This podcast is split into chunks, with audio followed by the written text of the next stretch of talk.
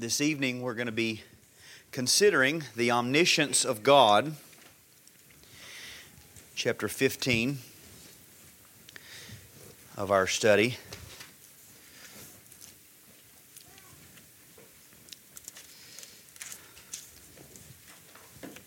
Let me open with a word of prayer and then we'll jump right into the, the introductory paragraph.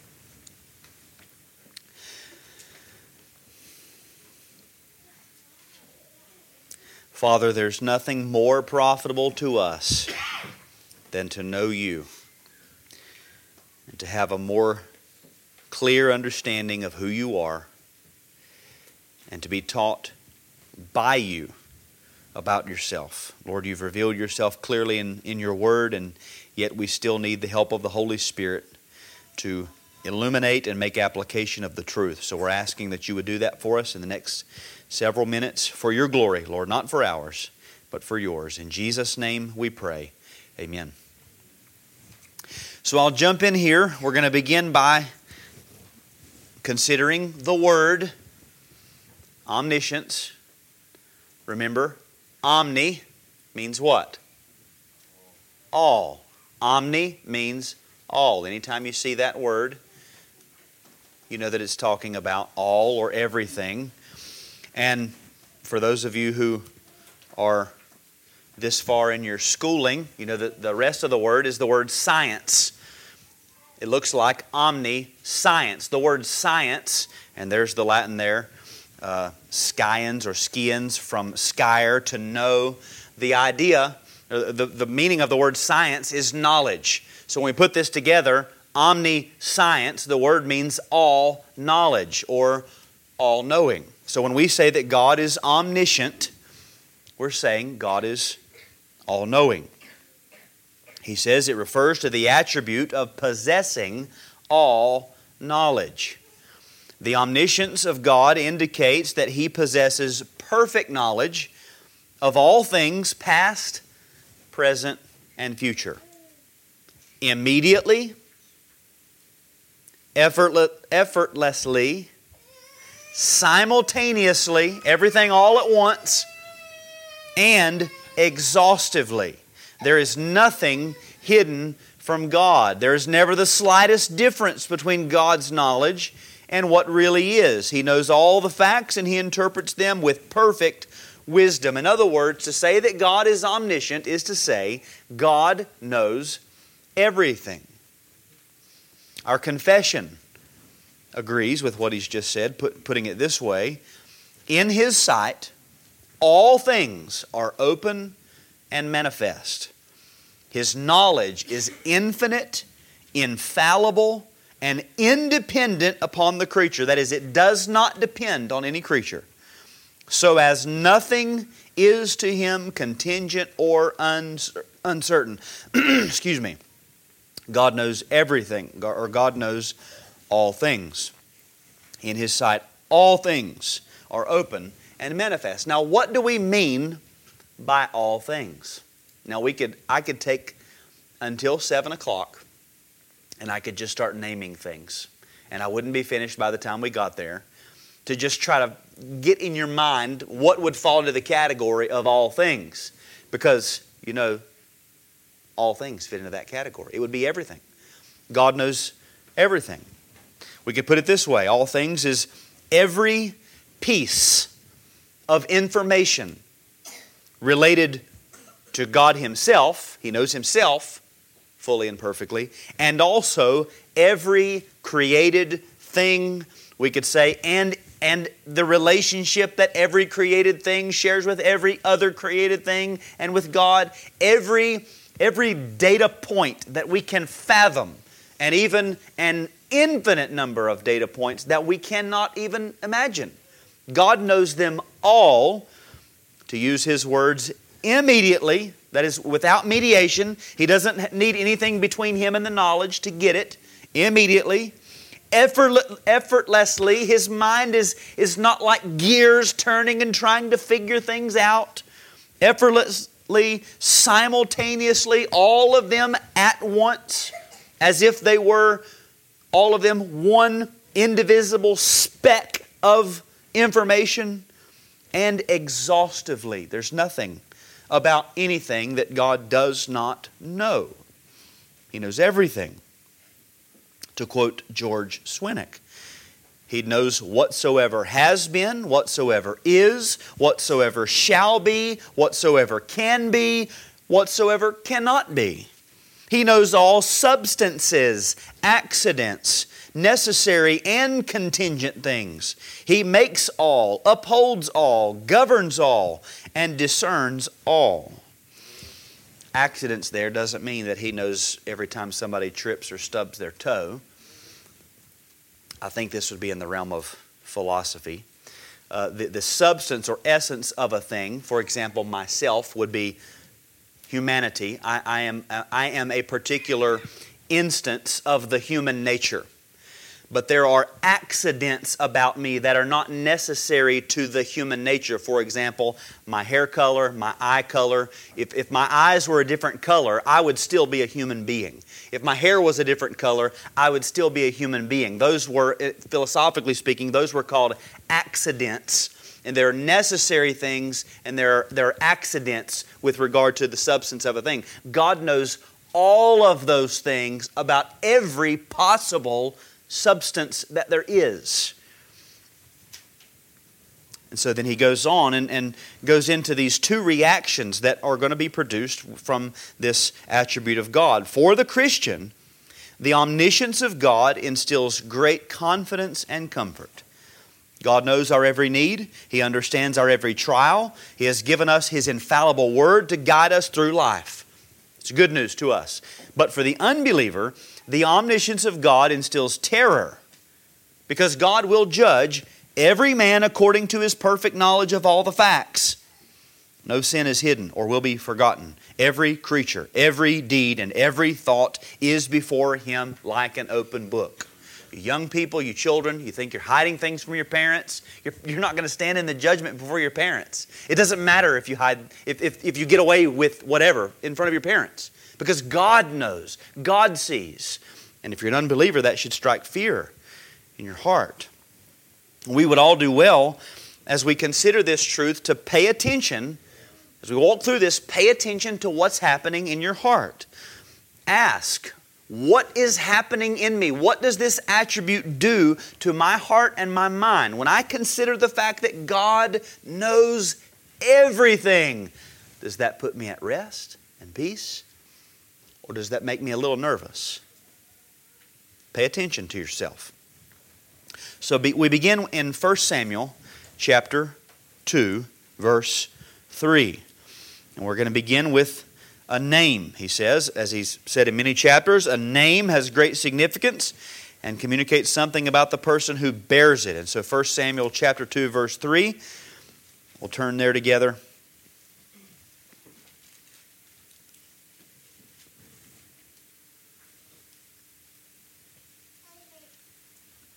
we read these words Boast no more so very proudly. Do not let arrogance come out of your mouth, for the Lord is a God of knowledge, and with him actions are weighed. The question is, what does this communicate about the omniscience of God? Well, this title is given to him a God of knowledge. He's a God of knowledge. God does not merely possess knowledge. He is Himself a God of knowledge. We could say He is in Himself the source and fountain of all knowledge. As an infinite and intelligent spirit, God must have what we would call a mind and understanding or, or knowledge. And Scripture makes this clear. Romans 11 34. Who has known the mind of the Lord? Isaiah 40, 28, his understanding is inscrutable. He has what is relatable to us as a mind and understanding. It's, it's similar to that which we have, except it's unlike our knowing and our understanding. Swinnock points out again knowledge is an attribute of God whereby He understands all things in and of Himself. That means God is the source of the knowledge of God. This is what we mean by He knows everything immediately. He doesn't need to go outside of Himself to know anything that He knows. He is the source of His knowledge. It's in and of Himself. He is the God of knowledge. God doesn't arrive at conclusions. He possesses full and complete knowledge in himself. I kept thinking about this this morning. We use words like who designed this, this gospel? Who contrived this? And we almost imagine like God has, has laid out the blueprints on his table and he's, he's putting things together and he's arranging and he's thinking and he's, he's moving pieces around, coming up with the plan. No. No, God simply knows, and it is all infinite knowledge in Himself. He says, The Lord is the God who sees and knows all things. Knowledge not something that God must attain, search for, or gather, but it is something that He always possesses perfectly, immediately, effortlessly, simultaneously, and exhaustively. So if we were to ask, how long has God known all things? Well, the answer would be we would have to say that the eternal God has eternally known all things. It's bad English, but we could say God has never not known everything, all things.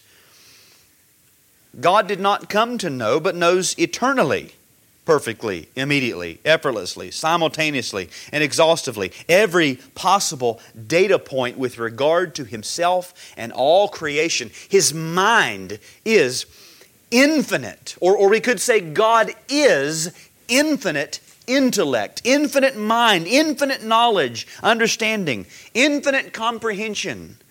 And discernment and wisdom. Now, we, we struggle, some of us more than others, to juggle multiple tasks. And even those who would say, Well, I'm, I'm pretty good at multitasking, you still have to, to some extent, pull your mind off of one thing to focus on another thing, even if it's just two of them.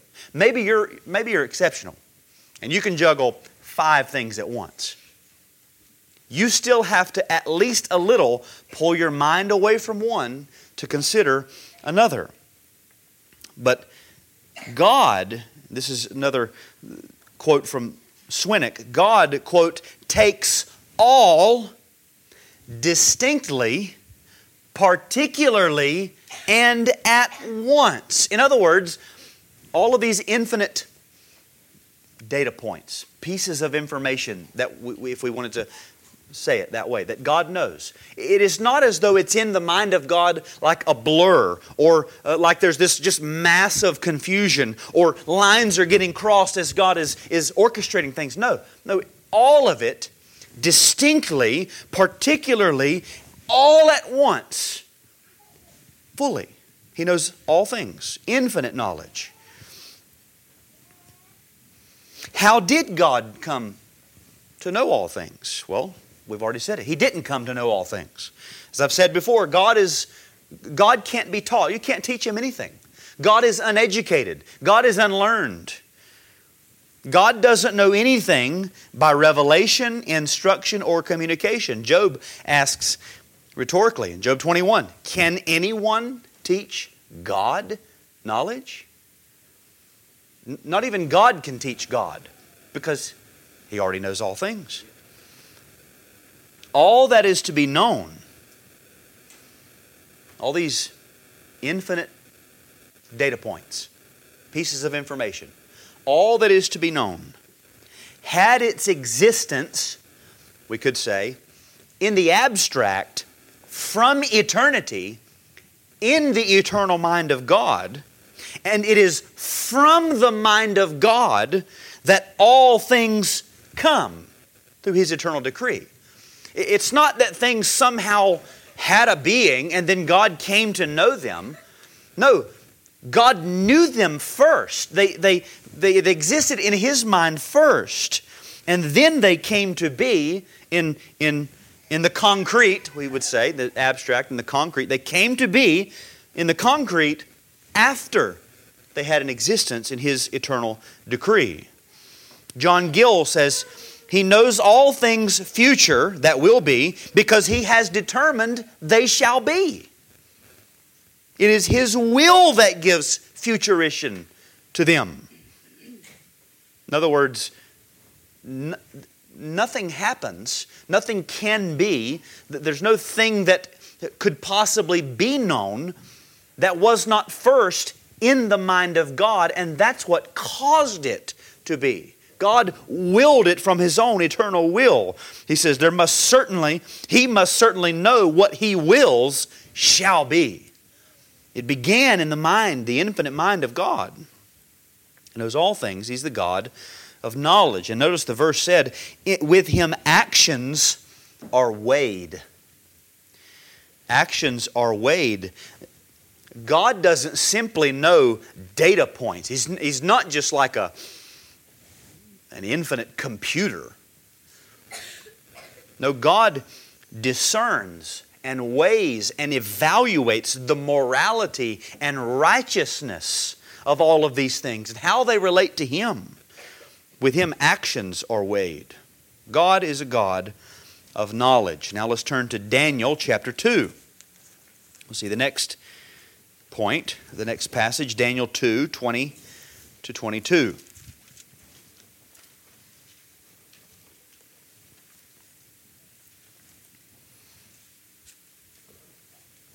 Daniel said, Let the name of God be blessed forever and ever. For wisdom and power belong to Him. Wisdom being the, we, we could say, the, the attribute of God that, that designs His purposes and plans, the power of God being that which brings them to fruition and executes His plans. Wisdom and power belong to Him. It is He who changes the times and the epochs. He removes kings and establishes kings. He gives wisdom to wise men and knowledge to men of understanding. It is He who reveals the profound and hidden things. He knows what is in the darkness, and the light dwells with Him. So we see again, God is in himself the source of all knowledge. Now, Daniel's referring there specifically to the to special revelation that would become a prophetic revelation. But I think we would also deduce from this that any knowledge, any understanding possessed by any man about anything comes from God. God did it. Psalm 94:10 He who chastens the nations will he not rebuke even he who teaches man knowledge Nobody has any knowledge except that which comes from God When we read from Matthew 16 Peter answered you are the Christ the son of the living God. Jesus said to him Blessed are you Simon Barjona because flesh and blood did not reveal this to you but my father who is in heaven. We, we know that Christ is talking about a special uh, a revelation of grace from the Father. But we also understand Peter would not even have known his own name if God had not given him knowledge. Nobody has any knowledge. You don't know your right foot from your left foot if God does not give that knowledge to the mind of men. He's the source of all knowledge. God being the infinite and eternal source of knowledge, or the, the infinite divine mind, no thing that is to be known can be known apart from God giving that knowledge. He's a God of knowledge, the source of knowledge, the giver of knowledge, because He alone knows all things. We come to the third heading. It says, In the following scriptures, several words are used to describe God's omniscience. Through our understanding of these words, we can begin to grasp something of the greatness of God's knowledge. So we're going to look at a few words. The first is Job 37 16.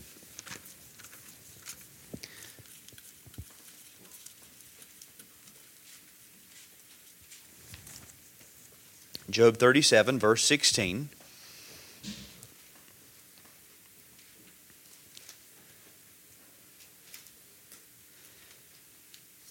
Do you know about the layers of the thick clouds, the wonders of one perfect in knowledge. Notice here God's knowledge is referred to as perfect. And there the note says the Hebrew, uh, this is the Hebrew word tamim. We, we saw this same word when we talked about the perfection of God or the completeness of God. It denotes that which is whole, complete, entire, blameless, lacking in nothing. So we would say God's knowledge is whole, complete, entire, blameless, lacking nothing. It's a perfect knowledge. George Swinnock again. To this knowledge, nothing can be given or added, and from his knowledge, nothing can be taken. It admits of no increase or decrease. God never learned anything, He never forgot anything. His knowledge is perfect. The next text is Psalm 147, verses 4 and 5.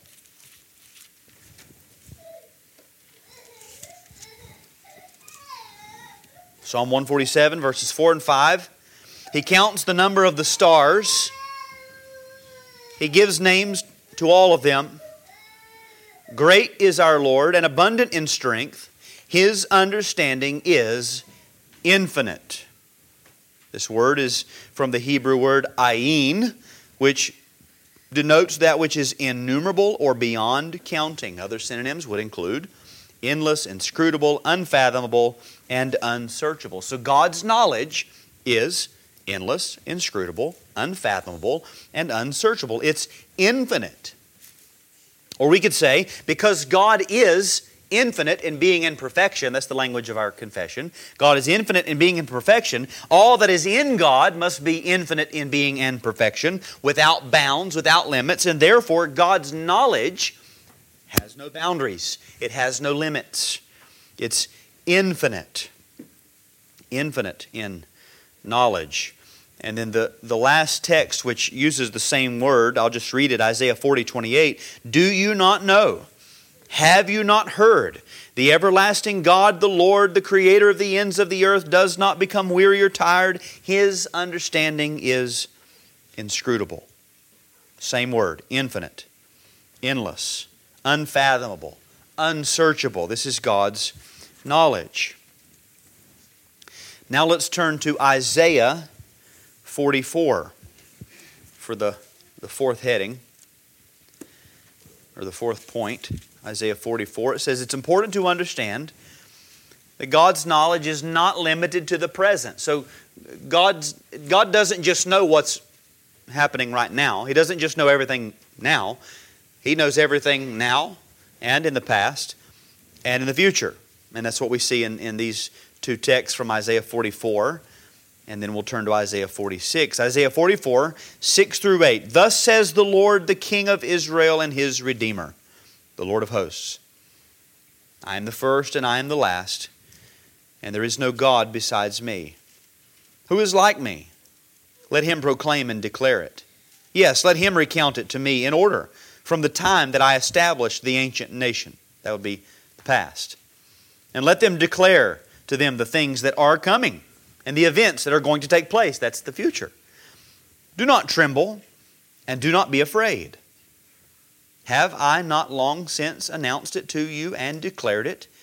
And you are my witnesses. Is there any God besides me? Or is there any other rock? I know of none. God is saying, Step to the plate. Here's the line step up. Is there any other God? Is there anybody else who can do what I've done? Declaring the end from the beginning. Anybody else? And there, there is none. And notice there in that passage, one of the applications of this for the people of God do not tremble and do not be afraid. We're going to come back to that, but keep that in mind. Do not tremble. Do not be afraid. Isaiah 46, 9 and 10. Remember the former things long past, things in the past. For I am God and there is no other. I am God and there is no one like me, declaring the end from the beginning. That's declaring the future from the beginning, from ancient times, things which have not been done, that's the future, saying, My purpose will be established, and I will accomplish all my good pleasure. In both of these passages, we see God announces from the beginning all that will be. He knows everything past, present, and future because He's the one who declared it. He announced that it would be. All the way down to the name the most insignificant happening of your day yesterday. God declared it from ancient times that it would be. That is what gives, we, we could say, that is what gives being to every fact, every reality of human history. What gives it its being is the eternal decree of God. The starting point for a thing to be known is not that it happens and then God comes to know it, or that God you hear this a lot. God looks down the corridors of time and he saw that it would be. And he just, that's how he knows. Well, who built these corridors? Who's the framer here? Who put all this stuff together? The corridors of time existed and then God came about and, hey, there's a corridor. No. God declared the corridors of time. They exist because of Him. God wills in Himself all things whatsoever come to pass. And all that God wills to be receives its being as a thing to be known from God. It starts in God. You see how I often say, when we get into discussions and oftentimes debates about uh, election, predestination, sovereignty of God and salvation. And, and people, they, they really, they tend to get sort of bent out of shape. Listen, if you believe that God is omniscient, the debate is settled. It, it stops there. Nothing happens.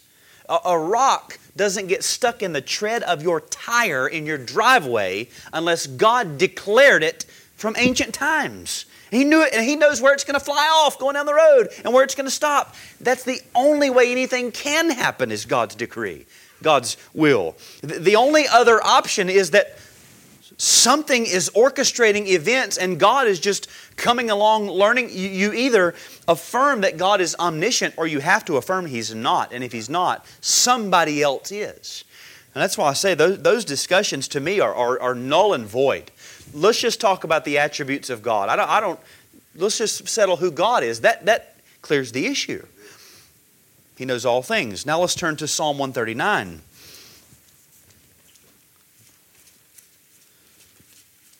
We read this passage last week de- dealing with God's omnipresence.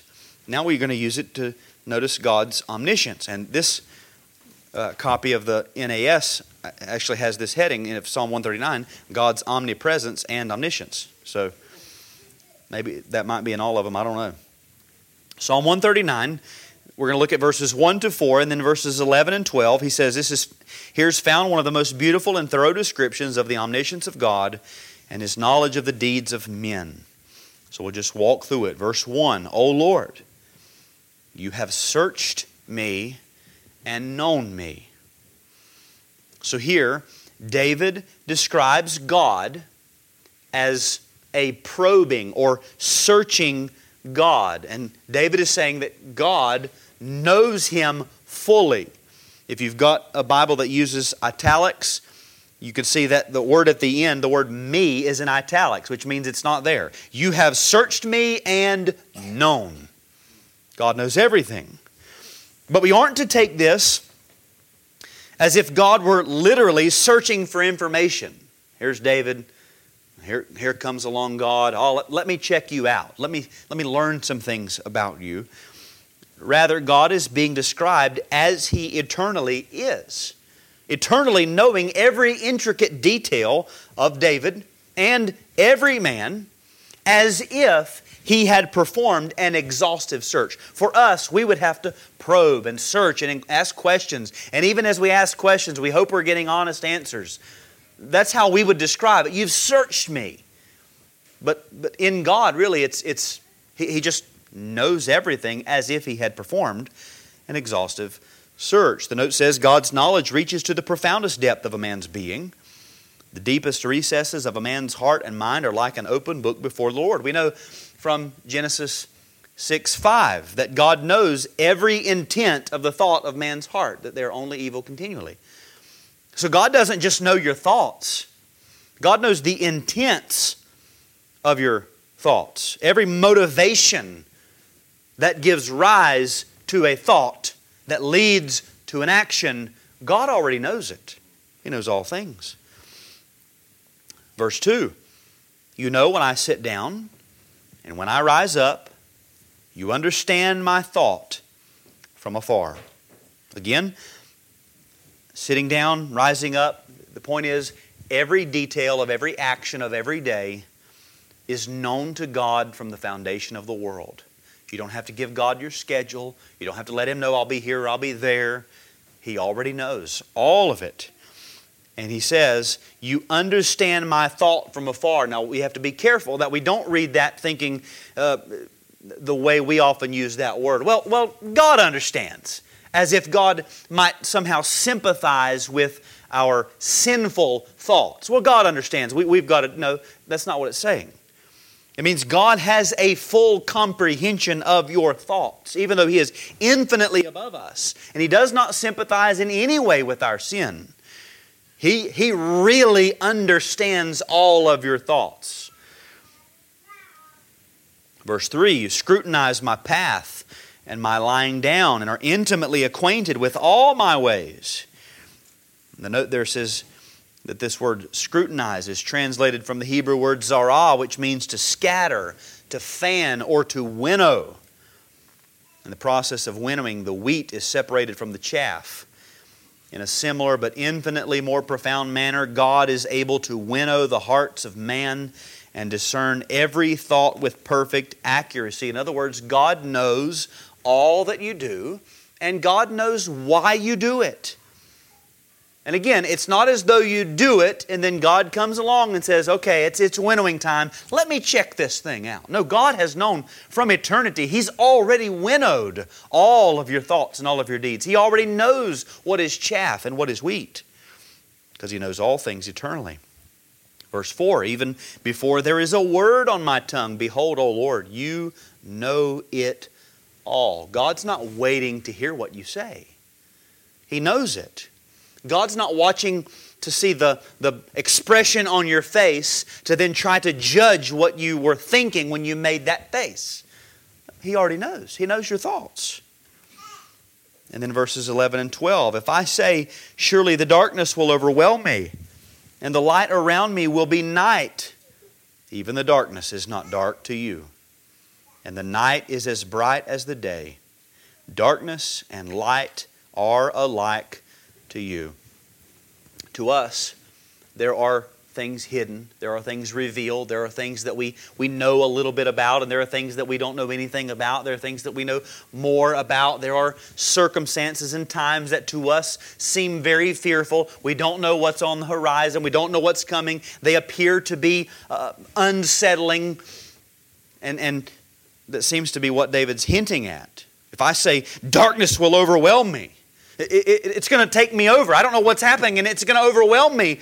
Then he stops and he says, No, darkness is like light to you. In God, there, there are not these distinctions of what is revealed and what is not revealed, what is known and what is not unknown. He already knows. All is exposed and opened and light to God. All right, now we have several fill in the blanks. So we won't turn to these, we'll just read them. He says, according to the scriptures, there is no depth or secret in the heart of man that is beyond the reach of God's knowledge. What do the following scriptures teach us about this truth? The first one, 1 Kings 8:39, "Here in heaven your dwelling place, and forgive and act, and render to each man according to all his ways, whose heart you know, for you alone know the hearts of all men." God knows the hearts of every man. You alone know the hearts of all men. That's God. What can we infer from that? Negatively, you and I do not know the hearts of all men. Only God knows men's hearts. We should be very careful when ascribing motives to people's hearts. We don't know. It would be, it would be better to, to not ascribe than to risk being a slanderer, especially of our brothers and sisters. Only God knows the heart. Psalm 7, verse 9 Oh, let the evil of wicked men come to an end, but establish the righteous. For the righteous God tries the hearts and minds. That word tries means he examines or he, he proves, he tests. Again, it's the idea of winnowing or, or putting something through the furnace to see that which is pure and that which is impure. God does it with all hearts and all minds. Psalm 94 11, the Lord knows the thoughts of man, that they are a mere breath. We have big, lofty thoughts. We think we're very intelligent, very smart. We think we, we make grand discoveries. Right? God says, that's a breath, that's a puff. I, I, I willed that from eternity. And you're just now coming along to scratch the surface of God's knowledge. Romans 2:16 God will judge the secrets of men through Christ Jesus. God knows all the hearts of men. God sees them perfectly for what they are, and God will render justice to all the secret thoughts of men. Elsewhere, Jesus says, You will give an account for every idle word. Think of every person that's ever lived. And every idle word that's ever come out of the mouths of every person who has ever lived, God heard them all, knows them all. Now, at the beginning of that, number six, there's no depth or secret in the heart of man that is beyond the reach of God's knowledge. And when we say that nothing is beyond the reach of God's knowledge, that doesn't mean that the information is out there somewhere in a, a filing cabinet and God's got the key. And, you know, if God wants to go find it, He'll go look it down and he'll, he can find out whatever He wants. No. He already knows everything. He knows all things. He doesn't need to reach for it. He already knows all the secrets of your heart. Every private thought every darting glance, every reason behind every action. God knows all things infallibly. He doesn't know it, that there's no need for you to think that you might someday explain to God, explain yourself. I tell the kids often when they get in trouble, they say, Well, well I, was, I was just doing. I, I'm not asking you to explain yourself. We're not having a conversation. You don't need to explain yourself. I don't need that information. You don't need to justify yourself. With God, it's infinitely more so.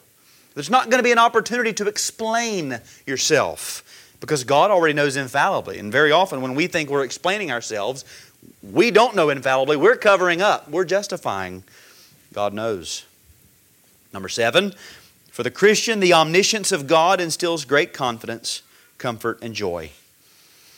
We can rest secure that God is always watching us, that He knows our every need and understands our every trial.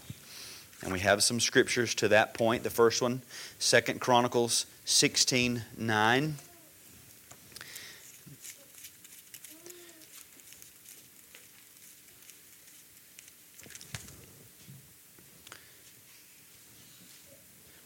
For the eyes of the Lord move to and fro throughout the earth that he may strongly support those whose heart is completely his.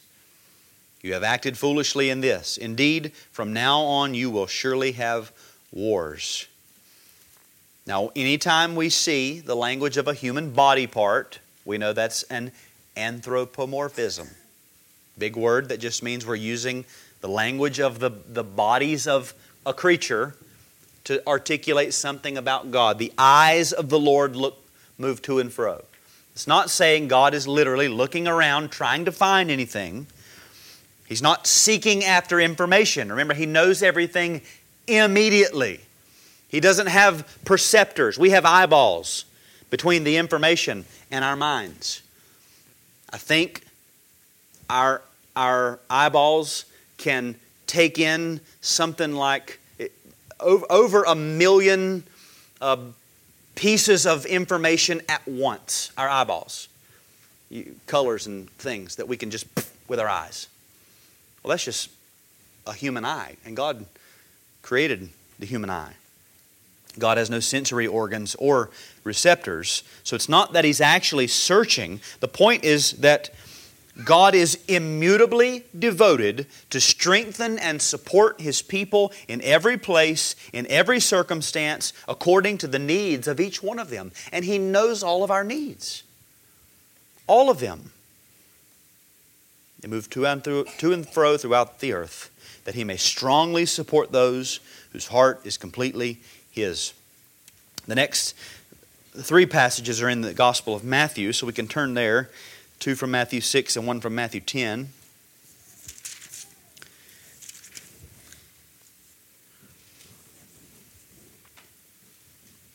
Matthew 6, verses 7 and 8. And when you are praying, do not use meaningless repetition as the Gentiles do, for they suppose that they will be heard for their many words. So do not be like them, for your Father knows what you need before you ask Him. And then verses 31 and 32 of that same chapter. Do not worry then, saying, What will we eat, or what will we drink, or what will we wear for clothing?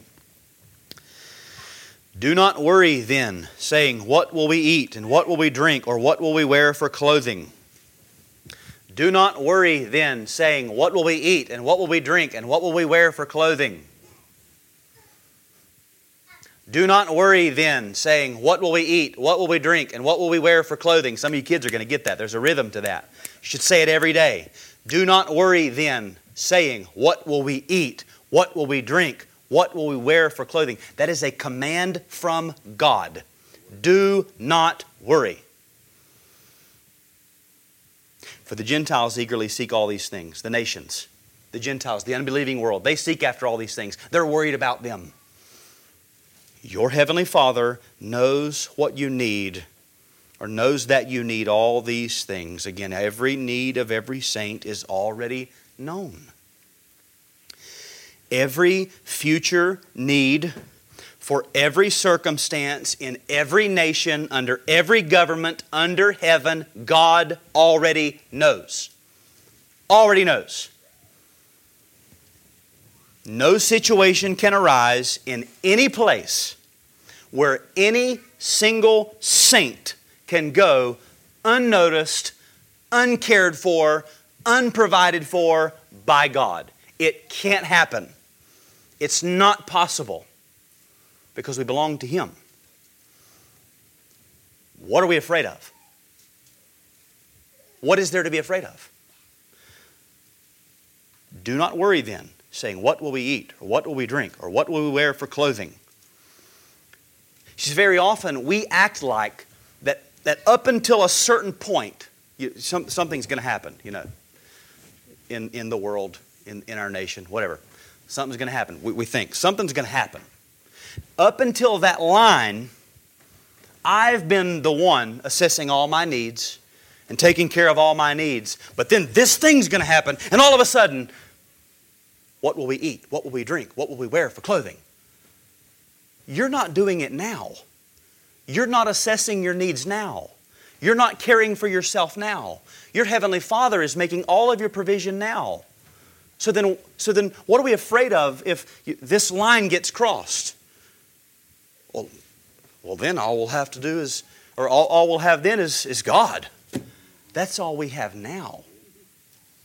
But in our, in our unbelief, we think right now, in, in certain situations, well, I'm the one doing it. But, well, it might get so bad that, well, I can't do it anymore. Then what? No, no. God's doing it now. God's assessing now. God's providing now. God will provide then. Do not worry then, saying, What will we eat? What will we drink? What will we wear for clothing? For the Gentiles eagerly seek all these things. And the next one is Matthew chapter 10, verses 29 to 31. Are not two sparrows sold for a cent? And yet not one of them will fall to the ground apart from your Father. But the very hairs of your head are all numbered. So do not fear. You are more valuable than many sparrows. God's knowledge extends to the most intricate details of our physical bodies. Do we not think that He can care for us, that He can make provision? He does it for the sparrows. You know, you know they, don't, they don't worry saying, What will we eat, what will we drink, and what will we wear for clothing. Birds don't do that. They just go out and get it. And, and He takes care of us. We're of more value than many sparrows. He knows and meets the needs of every beast on earth. Every blade of, blade of grass is in its proper place. Every cloud is right where it should be. God sees them all, knows them all, orders all things perfectly. You and your needs are more important than all of that to God. All of it. As a matter of fact, He's working all of that together for the good of those who love Him, for those who are called according to His purpose. Are we afraid that He's going to sanctify us a little more? Are we afraid that He might make us a little more like Christ through some affliction? What are we afraid of? God knows all things. Number eight, as we have learned, the omniscience of God does not produce the same reaction in all men. Everything depends upon one's relationship with God. For the unbeliever, the omniscience of God instills terror because God will judge every man according to his perfect knowledge of all the facts. No sin is hidden or will be forgotten. Every creature, every deed, and every thought is before him like an open book. What do the following scriptures teach us about this truth? Let me just read these for the sake of time. Job 34, 21 to 23. For his eyes are upon the ways of man, and he sees all his steps. There is no darkness or deep shadow where the workers of iniquity may hide themselves. For he does not need to consider a man further that he should go before God in judgment. Nobody can hide any of their sins from God. He already knows. God does not have to give a second act of his divine mind to consider your sin any further. He already knows it all. You cannot hide your sin from God. Psalm 33, 13 to 15. The Lord looks from heaven. He sees all the sons of men. From his dwelling place, he looks out on all the inhabitants of the earth. He who fashions the hearts of, men, hearts of them all, he who understands all their works. He knows all that we do, he understands, he knows the details and motivation behind all that we do. No sinful motivation, even for a righteous act, is hidden from God. Later on tonight, some of us will be downstairs cleaning up probably, and God's going to know are you doing it for the right reason or the wrong reason? The rest of us, we're not going to be able to tell. God knows, He knows everything. Proverbs 5:21 The ways of a man are before the eyes of the Lord and he watches all his paths. Proverbs 15:3 The eyes of the Lord are in every place watching the evil and the good. Jeremiah 17:10 I the Lord search the heart I test the mind even to give to each man according to his ways according to the results of his deeds. Jeremiah 32:19 The Lord of hosts is his name great in counsel and mighty indeed, whose eyes are open to all the ways of the sons of men, giving to everyone according to his ways and according to the fruit of his deeds. Hebrews 4:13 And there is no creature hidden from his sight, but all things are open and laid bare to the eyes of him with whom we have to do. Nothing is hidden from God. We will give an account based on what he sees, not based on what we think or what we chose to reveal to other men or what we chose to think in our own minds about what we were doing or didn't do. That will not be the standard by which these things are measured. Thinking that you have properly shielded yourself from the coming judgment by self justification is like building a storm shelter out of toothpicks it will not protect you. It won't work. You can justify yourself before men. You justify yourself even in your own mind. It's okay. It's okay. It's okay. God is not considering any of that. He sees all and judges all rightly. Let me close with this because I do want to leave a word of comfort. One of my favorite stories in Scripture is our Lord's interaction with Peter at the end of John's Gospel. John 21 17, he said to him the third time, Simon, son of John, do you love me? Peter was grieved because he said to him the third time, Do you love me? And he said to him, Lord, You know all things. You know that I love you. Jesus said to him, Tend my sheep. We cannot serve up to the standard of our desires many times. We cannot love God as we know He ought to be loved. We, we, we can't do enough. We know that what He deserves is far higher than anything we can do. And very often, our prayers will be characterized by this line of thinking Lord, you know that I love you. That should be a comfort to us. He knows our hearts in sin, but He also knows our hearts when we, when we don't meet up to, to what we know God, is, God, God is, is worthy of in our worship and our obedience and our striving. And so we have to say, Lord, you know all things. You know that I love you. And He does. He knows that you love Him. Let's pray.